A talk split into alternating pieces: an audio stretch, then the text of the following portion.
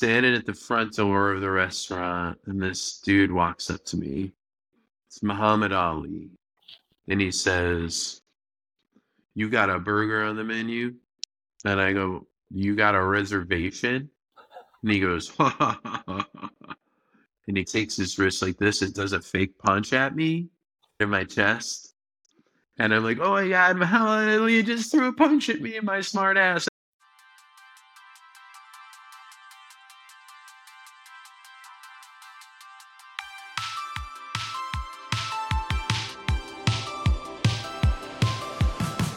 Welcome back to Connection Request. I'm Joel Lehman.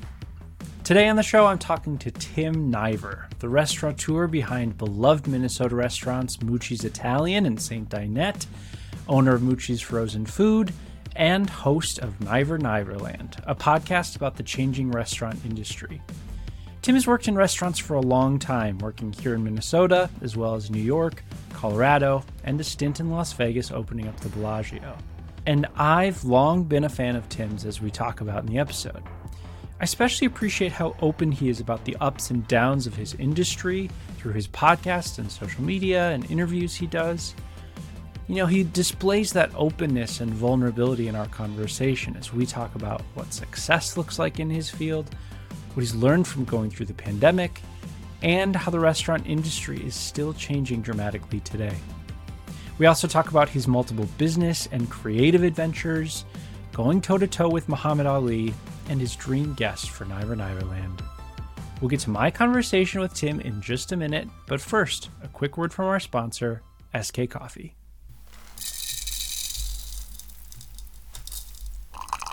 This season, we are thrilled to be sponsored by SK Coffee, a specialty coffee roaster based in Minnesota, shipping worldwide. Listeners of the show will remember Sam from season one, where he shared his journey from musician to entrepreneur. We'll hear more from Sam later in the episode.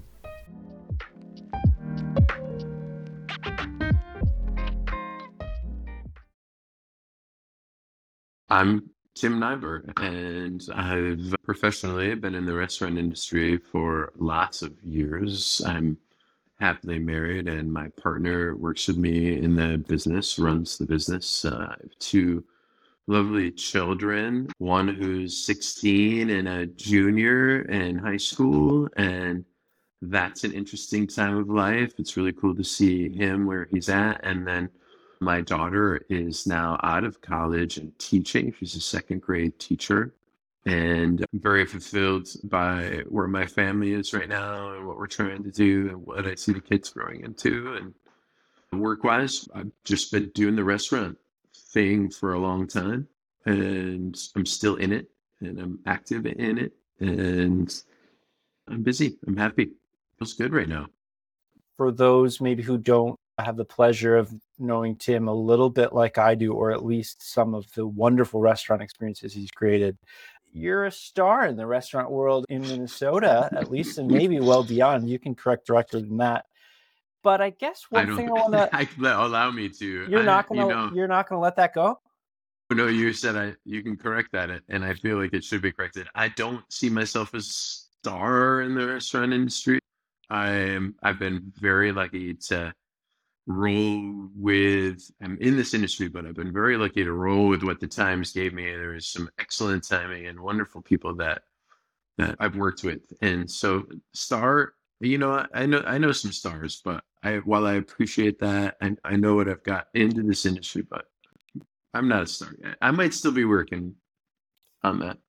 Okay we'll unpack that. That actually leads me to one of the first things i want to talk to you about which is the idea of success. I've spent the past few days researching you and reading old interviews that you've done over the years and listening to your great podcast, which we'll talk about later. And by my eyes, as somebody not uh, in your industry, admittedly, it seems you've had a really immense and and and storied career in the food scene. You've worked with some really amazing people. You have owned and run beloved restaurants in this community. You've won awards, you've had really glowing press, you've had interesting profiles, you have started your own podcast, and, and people are not only listening to it, but they come and see you in a live show. But in the first episode of your podcast, Niver Niverland, with your friend Stephanie March, talked about success and you said, I don't feel successful. And so I guess my question to you is Are you successful? And if not, what does sort of that even word mean to you? I'm successful now. When we started the podcast, we were still very much in that feeling, feeling coming out of COVID, and Hmm. questions were looming uh, pretty large. And I went on a big search, part of it being with the podcast for myself. and to to remain relevant and to be in the the public eye while talking about restaurant stuff. Okay. And through the last year and a half, potentially two, of opening myself up, and reconsidering where I am today, I can say that I this is this is success. I feel safe saying it.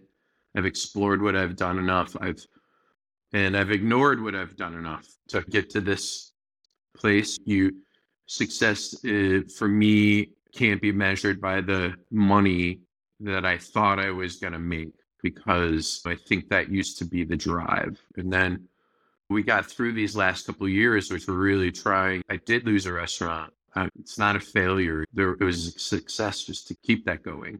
Yeah. So so I'd say that I've done the work for myself, on myself, and inside myself. Plus, I've come out of the clouds a little bit. And I really feel I've been able to see clearly where I am Hmm. and that I don't need to do anything else to be successful. I am successful. I feel really good about that. Yeah. I'm I have as much comfort in in myself as I've had in a long time. And I and and really Joel, we're starting over.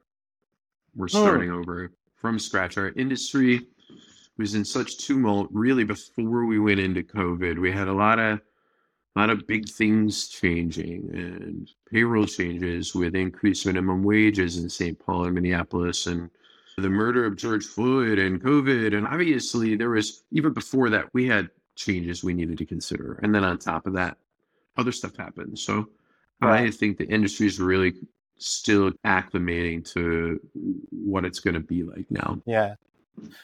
But I feel successful and I feel, re- I feel really good about that. I feel, I feel at home Yeah. there and i it was for me it was anybody else's kind of Yeah. determination of that If it Right. really because they you, people could tell you're good or this is so good or Yeah. but if you internalize that too much um, that can go wrong for you and our Well- business is somewhat built on humility and my from the front of the house scenario the way i see it humility is um, really important. That boastful i'd rather be busting your chops about something and have an attitude that way than be talking about what i've done right? And, uh, and tomorrow is another day in our industry that we just don't know what's going to happen. It feels like there's less knowledge about what's coming down the pike.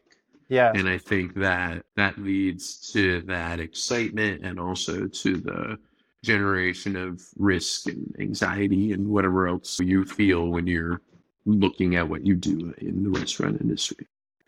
let me just say that is really beautiful and you've already brought up a lot of the themes i want to get into with you but let's talk about the different kind of success which is it might be small but i need to disclose now that Mucci's, the restaurant that you run one of the restaurants that you run is my favorite restaurant and a big part of why i wanted to have you on the show Thank and you. if you'll indulge me in letting you tell you a small story about the main reason it's my favorite restaurant Sure. is that the first couple times my wife and I went there, we checked it out. And I'm like, this is great. This is a lovely place.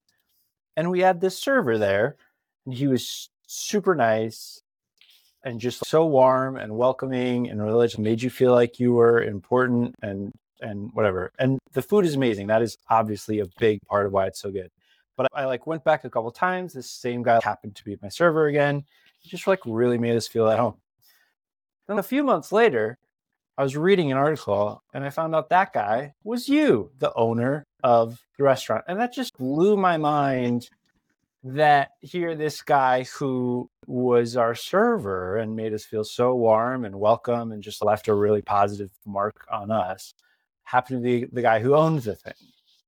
And I know that for you, something you talk about a lot is that service is really important to you and that to this day you continue to be on the floor and doing a variety of different roles, not just sitting in a back office somewhere scheming up your next business venture. Will you talk a little bit about like why is that important to you and how does that fit into sort of the rest of the aspects that sort of people maybe do think about in the food business? Hmm. You know, we we we opened a small restaurant, and oftentimes when you do that, uh, you end up being the one working in it. Um, it's an intimate scenario. Uh, half of the year, the restaurant's 44 seats.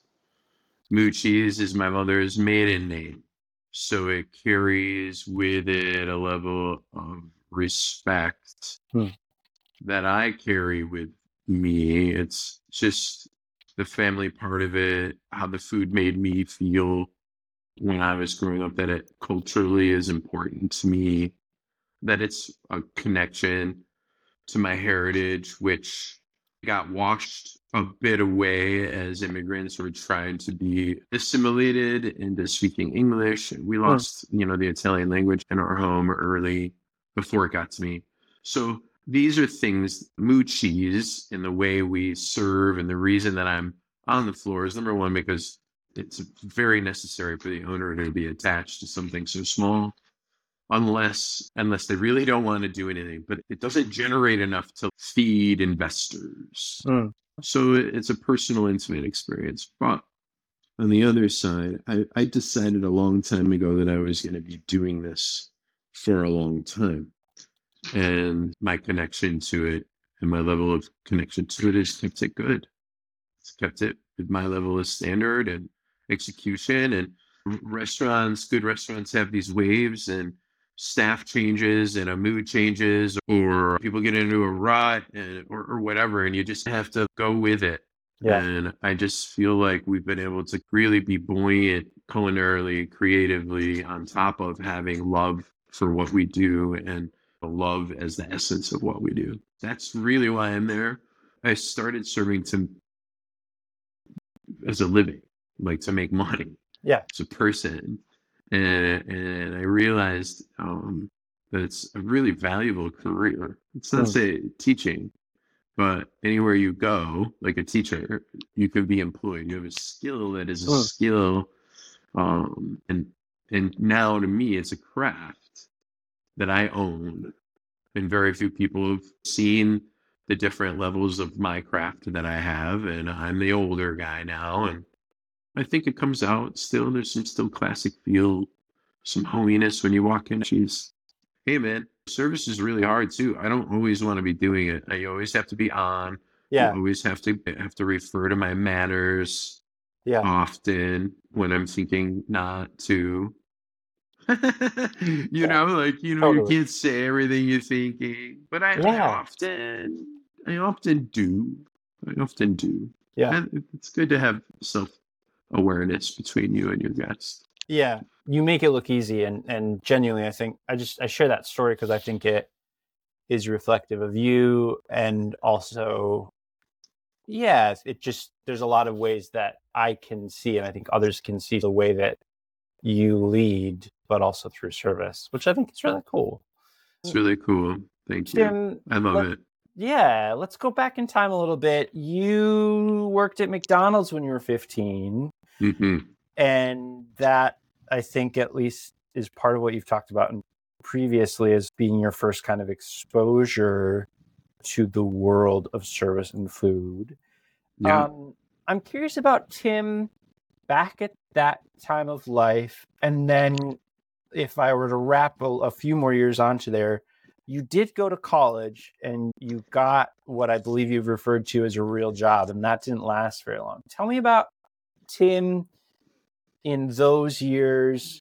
This is a show about sort of career journeys, right? What yep. were your ambitions and hopes and dreams and thoughts about career, and what did you originally set out to do in those younger years of your life? Sure. Studied in Spain. I was over there. This was 92 during the Olympics, during the World's Fair, during oh. some like amazing. It was an amazing year to be there. I picked up Spanish as a language, and I came home from school, and I was uh, substitute teaching, and I went and I lived with my parents for a minute, but I went up to Albany, got a job with a multi-level marketing company in their corporate office. And all Oh. my buddies had fled out to Colorado. So I was working in an office trying to get people to continue their memberships, not really understanding what was happening. And I thought I was going to find something more, say, international business. I was thinking about being in New York, but it was a little busy, you know, get, getting back from school and kind of wanting to go right to the grind. Yeah. I followed I followed my friends out to Colorado with my serving skills.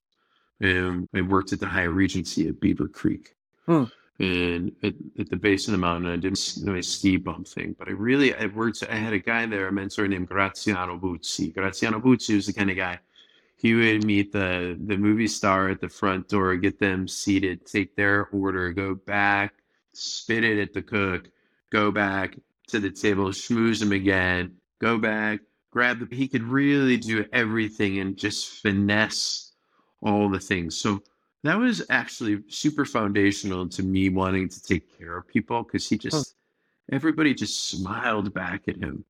Uh, from that, uh, I, I met my life partner in Colorado, and then a short time after that, I, I knew I again had to make the switch between being a server and a manager. So when I moved here, chasing my wife, I got a management job at Pronto, and that was like a real scenario where I was actually learning and being trained to be a manager and to fulfill the other side of the skill, like the technical end, the number and the management end, the working with people and the inventory and purchasing end.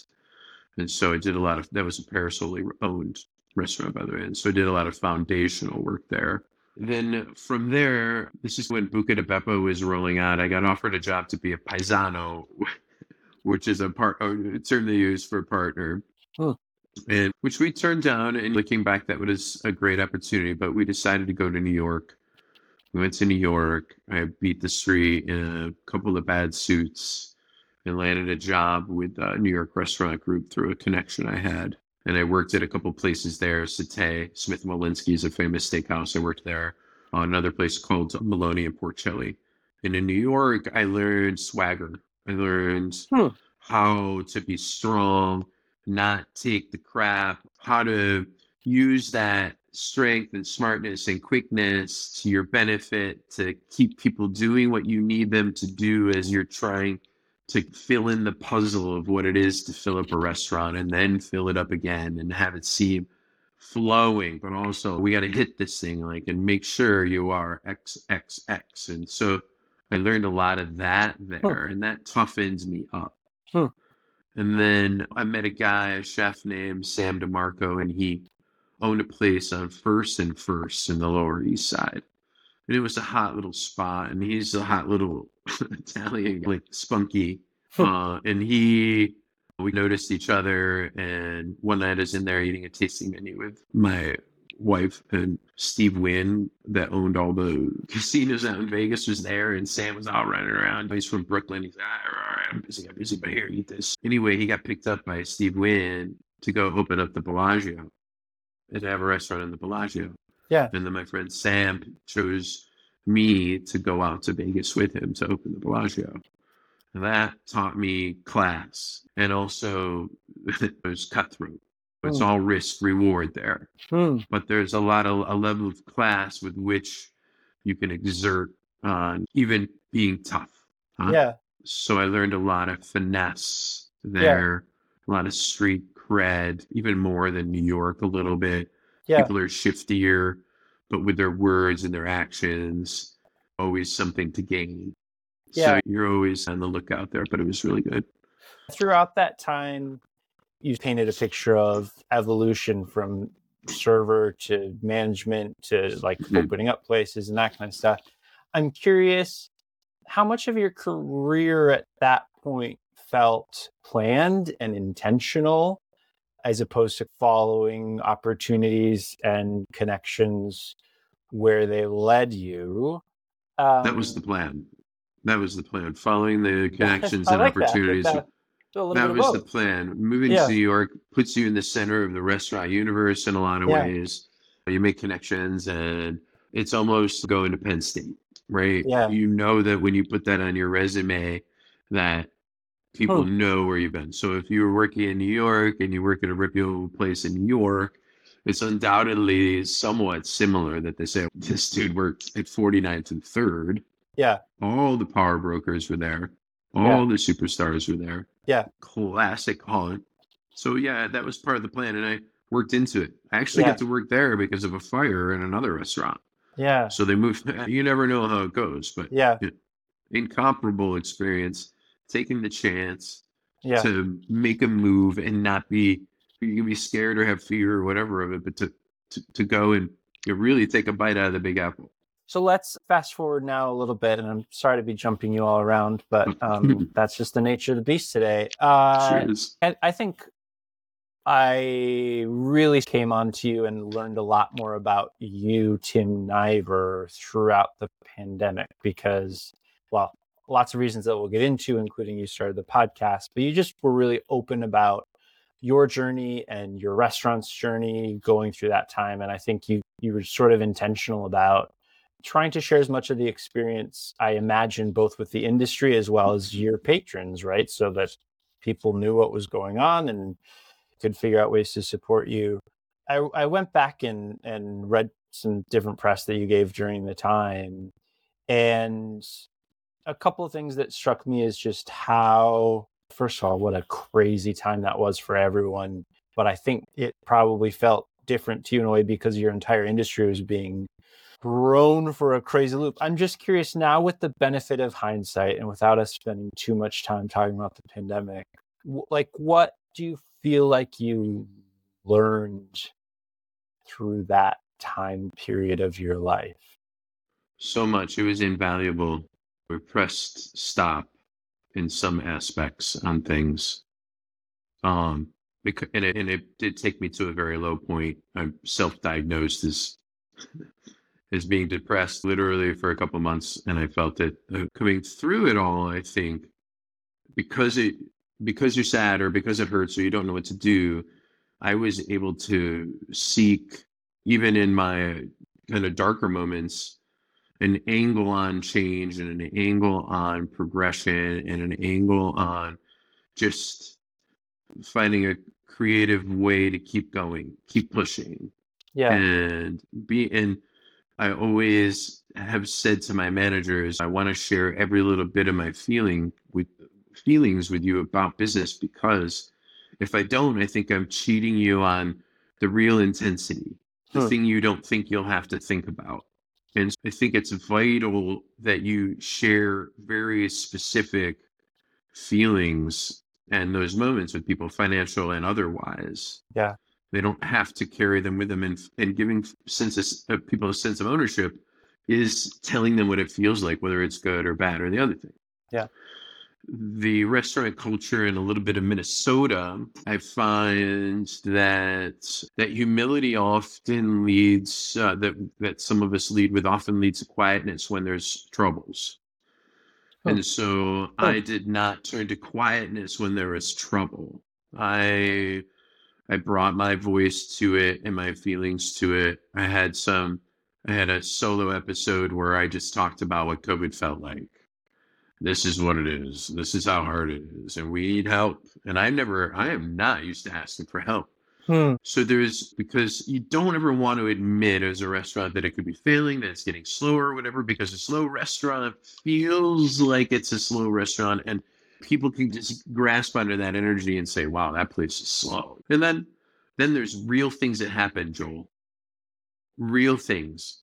Eight years ago, Lowertown had retirees all over these buildings. Retirees looking at Lowertown as a place to invest. It was gentrifying for, for lack of a better word. It was finding its own later in life personality, like the people Yeah. that lived in the building. And then during COVID, nobody wanted to be stuck in the city. It felt very enclosed. Hmm. And the entire Lowertown set of tenants flipped. And we literally don't have the same people living there anymore. Hmm. And they can't afford I, I love who lives there, but they can't afford to eat at my restaurants. Yeah, yeah. But there's so many factors as to how and why restaurants are successful. But Yeah. Downtowns are the islands right now. Suburbs are busier. People are finding security closer to home. You know, hey man. Uh, so I felt like, why the hell wouldn't I share my feeling on this? Other than the fact that when I do, I feel weird being vulnerable to it. But Yeah. if somebody doesn't know what's going on, generally in the industry, or more so, if they feel alone, if another operator feels alone Yeah. in the sense that this is really freaking hard, Yeah. come on, don't feel alone in it. And I think some of my words will connect to certain people at certain times. Like I was on my journey through here. I was, I put everything on the table, man. Yeah. Everything. If I had 10 baskets, I had to whittle them down to three, and I'm focusing on three, and the rest are superfluous. Superfluous. So I had, I got a different perspective, and that allowed me to, to feel my own success. That allowed me to fuel the fact that I understand I'll be working in my restaurant as long as it'll carry me. Yeah. But I love it. Yeah. Wow. I just got to say, I there's a lot of things I admire the heck out of you for, but I think it takes a lot to be vulnerable and open. And I felt like again, reading through press from the past couple decades, it seems like in a lot of ways you have done that for a long time in different ways, whether it's through social media or it's just like being incredibly open with your staff or it's being open in interviews.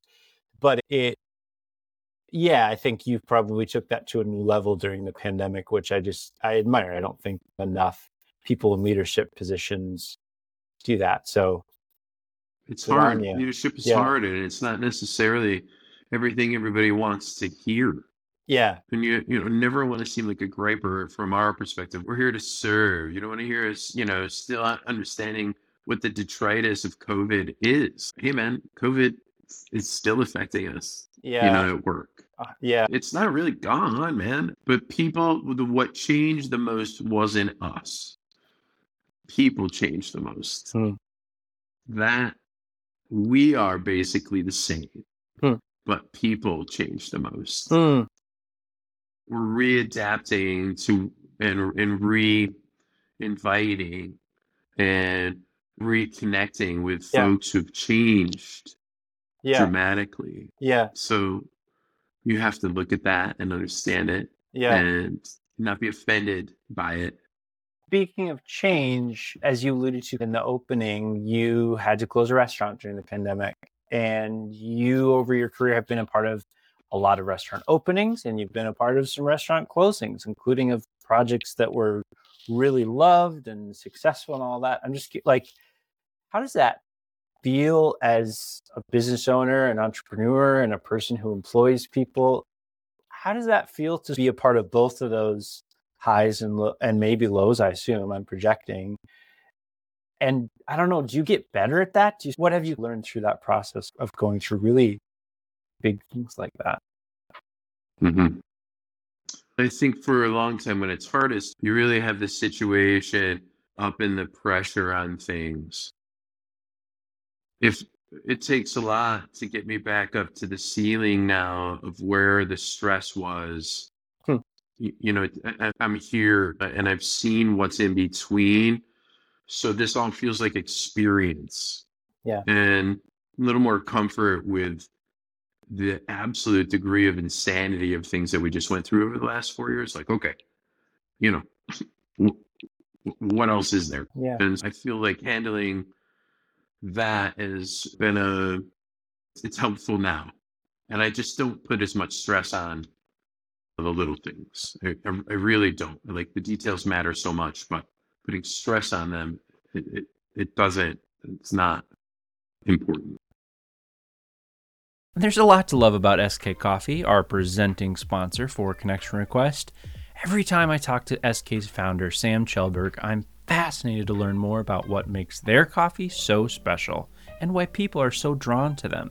Here's Sam. We're not a company that you're going to get the exact same thing over and over again. It's always going to be an exploration. This is literally an agricultural product, and every year it's different. So it's like wine in that way. But something even more special than the coffee itself has always stood out to me.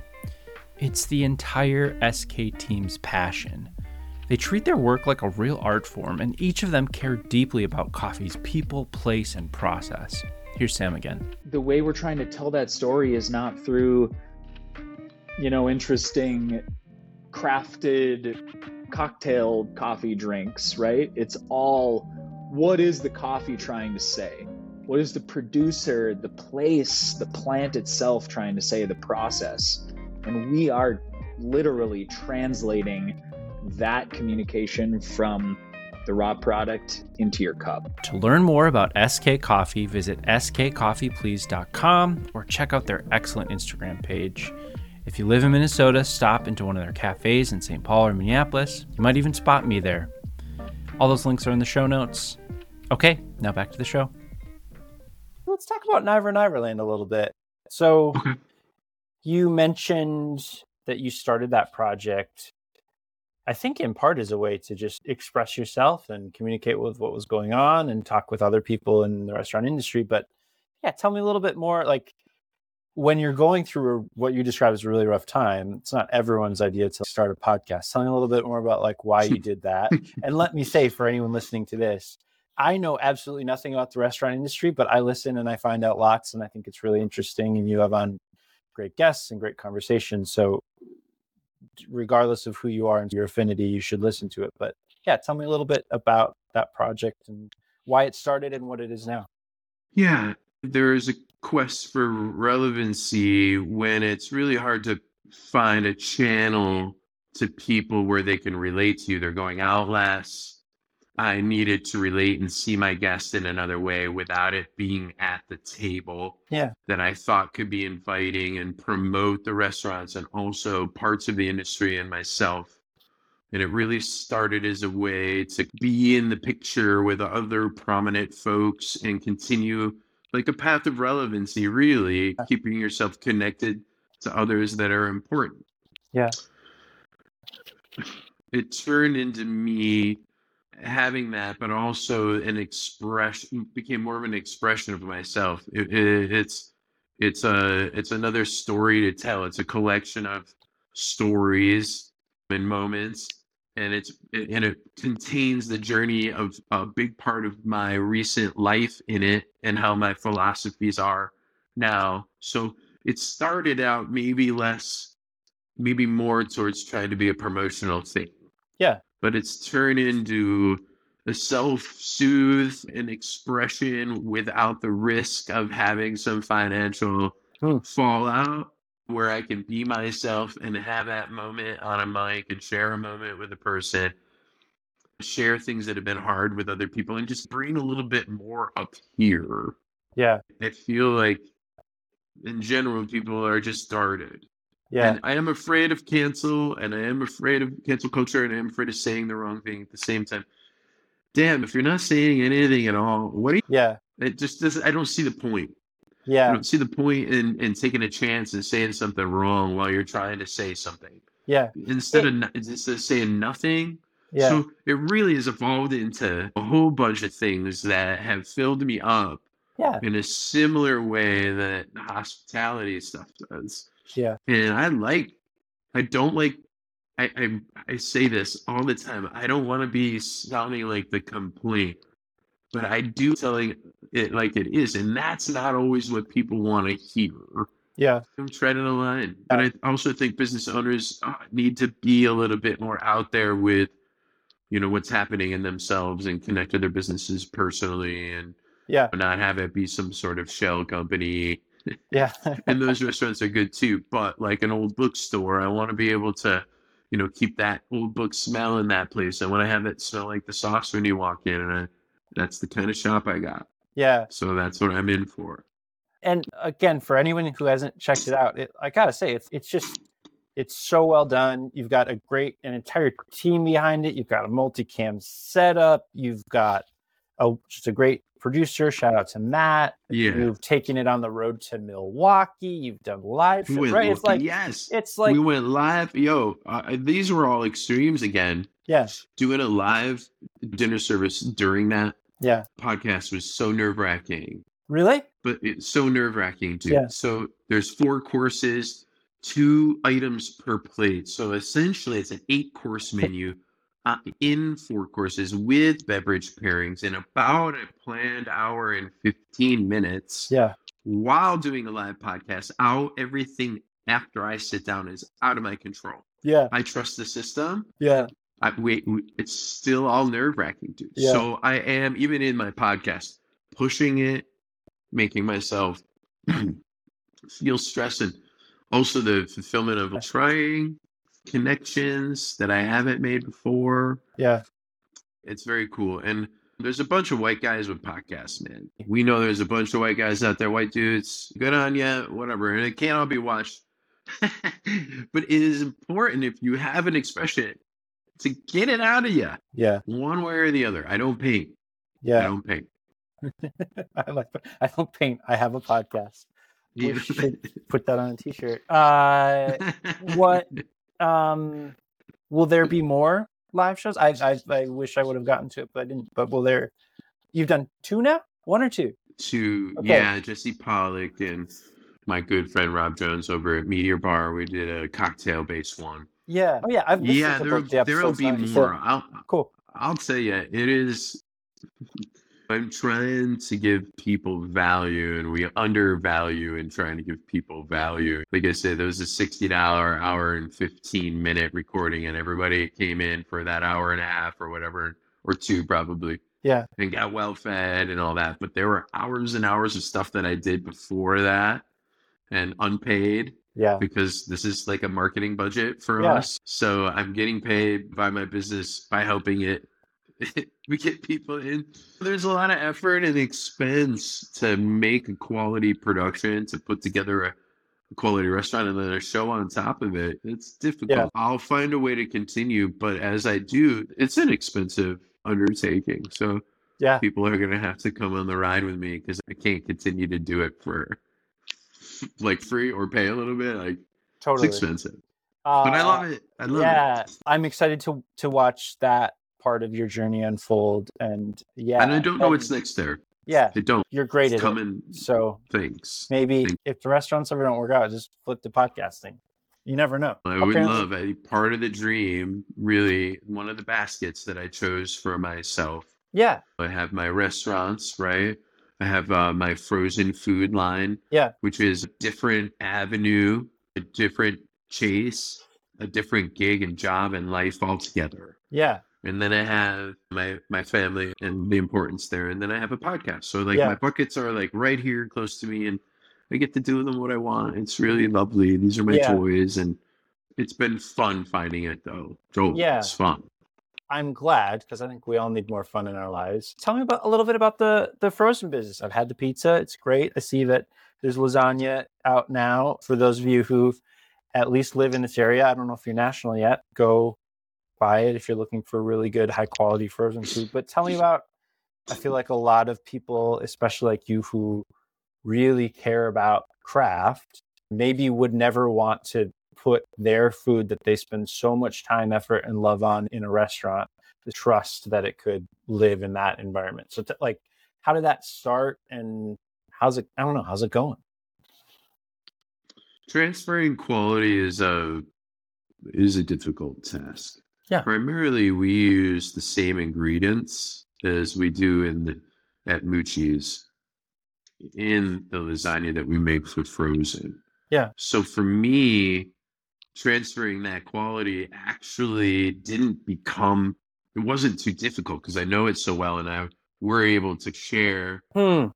our flavor tendencies with somebody and have a similar identification from a palate standpoint of Yeah. this is right.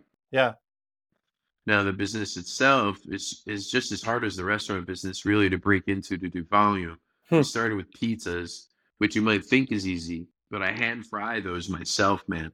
Ev- Every one of those crusts, twenty Yeah. twenty thousand a year, I fry those myself. Wow. So um and really it's about getting things out there and continuing to keep them out there, finding creative ways to have inventory so you're not behind and not have carrying costs. It's a whole new ball game the upside potential is there too, where I'm not really pursuing opening restaurants because I don't know where to find the margins. I don't have all I have the margins are set in the frozen kind of differently, but you're you really need to have sales avenues. So the the trick is getting through the gatekeepers and finding those sales avenues and that's the other part of my job now. So Yeah. I find it challenging and quite exhilarating and that offers me some risk and some real potential should Yeah. even one of the products break through. Yeah. And so based on that, you're saying they have not broken through yet. Like do, No, do you have targets in your mind of you what that what that would mean or look like? Yeah. Okay. And again, I'm not trying to put my lasagna in every store. It doesn't work. It is a premium product. We Mhm. don't scrimp on ingredients, so it doesn't. But it it can't go in every store. It just won't sell. So Yeah. we are focused on natural food stores because the ingredients are appropriate. We are focused on the Kowalskis of the world that are really high-end store offering people with disposable income the opportunity to have a product that actually delivers quality and convenience. Yeah. And I still, this is my sales. This is my sales pitch. now. It delivers quality and convenience because I, I, I did a video that I saw that you saw. I did a video for the brand. Yeah. And it it was a time comparison between a time and price comparison between buying Mucci's frozen lasagna and bringing it home and having the the quality time it takes to make a lasagna with good stuff. And I I provided that for people so they could really see it. In an hour, you have something that I and my ma would be proud of. We Yeah. really be, we're proud of it, right? Yeah. And you can make your own lasagna, but it's going to cost you more money and take you time. Yeah. Yeah. But I understand the value, the real value in making the lasagna from scratch too. So I, don't lose the romance in this, Hmm. but I can supply you with a dinner that gets you really close, man. Yeah. And and that's the idea. So the same sense is there, the same story's there. Yeah. The packaging looks away and it's slightly disruptive and slightly modern and slightly classic. Like I see Italian design and Yeah. you know, and I'm really proud of it. And I could probably slide it into some under somebody's nose at the restaurant and they and they wouldn't know. Yeah. That's cool. That's really cool. Pretty close. Pretty pretty close. As we've talked through this conversation, I knew about your many businesses, but man, between running restaurants, serving in those restaurants, having a frozen food business, having a podcast, spending time on Instagram, both promoting yourself and maybe doing other kinds of things. Like, how do you have the hours in the day and spending time with your family? Like, how do you have the time in the day to do all that? And to come Well- talk to me for an hour. Yeah, my part of the way that I'm feeling success is that I manage my own schedule for the most part. Meaning, I do basic. I'm not tethered. I'm. I have a couple shifts at the restaurant where I'm tethered and I need to be there for those shifts. But outside of those shifts during the day, there are folks that assist me so much in the day-to-day operations that it Yeah. does free me up to do these things. And I accept the fact that I have a couple jobs going concurrently. Yeah. I can't do them all to their fullest extent. And so part of my having to stay chill is understanding that I do what I can do. And, and the process will remain slow because I can be comfortable in the process. So hmm. if it grows, it's going to grow because I have the time to be me, to, to get outside and have nature fill me up, to be on Instagram, take pictures of my cats, and have some chill time. Hmm. Like whatever it is. So I'm not. I, I'm available every day, but I don't do it all every day. Yeah. I would say it is hard. It is hard not to do something every day. So something probably does happen every day Mm-hmm. work wise, but also there's this. It's genetic. In my we my mom has it, and even my dad has it. Though he's we don't know what his heritage is, right? we don't know where he's from. My mom's 100 percent Italian, Italian, and we have this slightly nervous energy, and we just have to be doing things. It, it's like a natural tempo Yeah. more than anything else. Hmm. I like that. That makes sense. I do get pushed. I do get pushed. Get tired. I, I gotta lay down. Before we get to the sort of quick fire round, is there anything that I forgot to ask you about or any wisdom that you would impart to me and our listeners today, Tim? Yeah, I've, maybe just this. Part of what's part of what's helped me over the last few months is not only talking but listening. Mean, it's super powerful tool. Quiet listening, intent listening, really connecting with somebody is a thing that I see underutilized. And I'm really trying to not only talk about stuff, but to listen better. And I'm not always patient in that, but I, I really hope that we all find some more social equilibriums where we can all be freer and, and hang out with each other. But also part of that is not saying it, but, but taking it in. And I've been lucky enough to do that. It's part of the it's part of the deal when you do a podcast or when you own a restaurant, you really have to listen and see what what people need and, and then it's easier to deliver. Yeah. So that quiet contemplation of what's happening around you is is something I think we all need to look at a little more. Wise words. You ready for a quick rapid fire before we let you go? Oh, yeah. Please. Okay. Any crazy stories or celeb sightings from the Bellagio? I have to imagine some crazy things happened to you during that period of your life. Okay, I'll do a few. All right. I was standing outside in the host position outside the restaurant at the Bellagio, and there's a few main aisles, right? And they're meant to confuse you, but there are ones, bigger, wider ones, that are the, the main aisles that lead you out of the casino. And so I saw this larger round group of people moving in unison and this kind of oh, oh, around. And all of a sudden, that group gets within about 15 feet of me, and I see someone dressed white cowboy hat, white veil, white outfit, all the way to the toes. It's Michael Jackson. Whoa. And it was really rad. Okay, another one. It's a good one. This one's probably even better. Okay.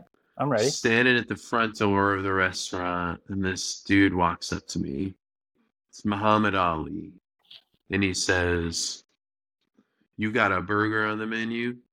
And I go, You got a reservation? And he goes, you go, I go, I think we know who you are, right? And he and I go, but if you don't have a reservation, man, I'm just not sure. And he takes his wrist like this and does a fake punch at me in my chest. And I'm like, oh my God, Muhammad just threw a punch at me in my smart ass. And I was like, that was the best thing. And then he took out he took out a, a pamphlet of the Quran and the benefits of the Quran, and he signed that oh. and folded it up and stuck it in my pocket. And we went inside because we didn't really have the burger he wanted, and ground up a steak for him and made it into a burger. And we fed Muhammad Ali a fresh ground strip steak burger. Incredible. Yeah. Incredible. Did that feel like Yeah, an incredible I, day? like, at yeah, I pretended like I didn't. I didn't. It was an incredible day at work. I'm pretending like I didn't know who Muhammad Ali was. yeah. we ain't got no table for you. He threw a fake punch at me. I melted. It was the best thing I've ever seen in my life. If he had connected, I would have been down. I would have liked it probably. I think he should have really hit me. I think I would have. That would have Wow. been amazing. I think forevermore you, you should start your bio with nearly punched by Muhammad Ali or something like that, right? I. Yeah. That's yeah. pretty good. I'll toss you, I don't know if it's an easy one or not, Minneapolis or St. Paul. I'm in St. Paul mostly now, and I live here. I really have a crush on this town for what it is, not what it isn't. And all due respect, I live here. I live in St. Paul. That's that's the right answer. There's enough Minneapolis. St. Dennis is here too. I like love it. We, we all live here. But you're welcome. Yeah. You're welcome to St. Paul. I want you in St. Paul. If I say St. Paul, I want it to be like, wait, Same. come over. Same. I'm with you. What's a favorite current menu item from one of your restaurants? This chicken dish at St. Dinette. It's a chasseur sauce, which is a mushroom hunter stew.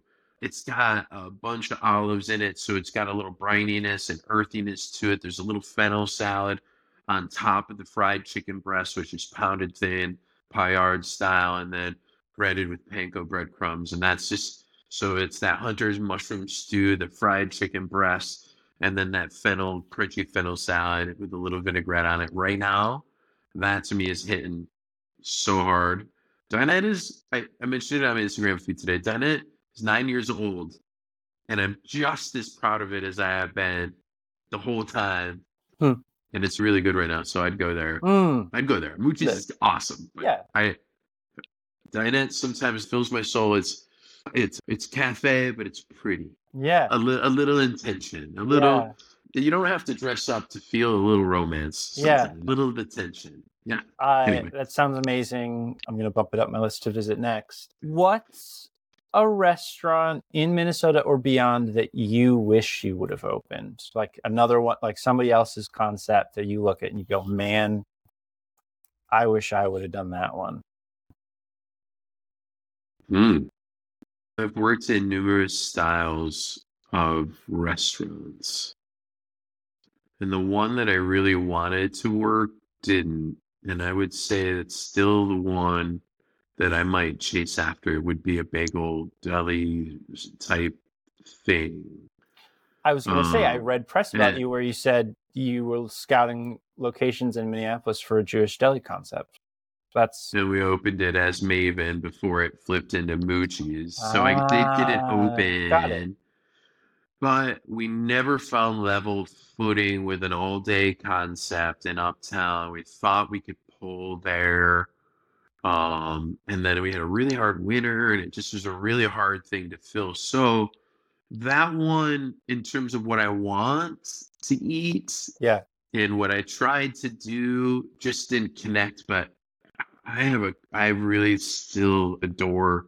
Yeah. I might say if I was gonna do something Yeah. to knock that out of the water, those simple foods, a deli, it just feels like something deeper. The connection like Katz's has with people. And finally, for the rapid fire, do you have any dream guests for Niver Niverland? Anyone who you like is on that vision board? Marcus Samuelsson, Guy you Um, worked Marcus with a number of Samuelsson. years ago, yeah. you know, he's an international star. I worked with him for three years. You can't, but that was 20 years ago. And I hang on to that. He's a hero. I hang on to that like I hang on to myself being Italian. He, those times in my life, like that I got to travel with him, what he did for me in terms of leveling me up Yeah. and pushing me. That's a guy. That's a guy I have a lot to thank for, and that's a guy that really pushed me as much as anybody else to understand excellence and drive and being multifaceted and curious and even silly. Yeah. We will look out for that episode to come. I'm just going to manifest it for you. I'm sure it will. Thank you. Um, I haven't asked officially. Tim Niver of Mucci's and St. Dinette and Mucci's Frozen Pizzas and Niver Niverland, an excellent podcast that all my listeners should go check out. I just got to say, I admire the heck out of you. I think your restaurants are amazing. Your podcast is great. You have you've just really given me an interesting window, I think, to the world in which you live in and operate in, and also many of my special celebrations and occasions have been celebrated at, at one or multiple of your restaurants. I was just there last night for my wife's birthday. Thank you for being you. And equally as Thank you. importantly, thanks for um, spending some time with us today on Connection Request. I really appreciate you. I really appreciate it too. Thanks for inviting me on and having me. That is it for today's episode of Connection Request. If you enjoyed today's episode, would you make sure you're following us? It'd mean a lot. Today's show is produced by Marie Ionazzo and me, Joel Lehman. Our theme music is by the amazing Mike Lauer and his band Viewers Like You. It's from their album Panoramia. The show is a production of Shrug Content, a podcast studio based in Minnesota. You can learn more about us at shrugcontent.com. Special thanks to SK Coffee, our presenting sponsor. You can learn more about them at skcoffeeplease.com. If you live around the Twin Cities, ping me. I'll take you there myself. First cup is on me. You can connect with the show on Instagram, Twitter, TikTok, and YouTube. Send us feedback, guest ideas, and funny TikToks at connect at shrugcontent.com. Thanks for listening, and see you next week.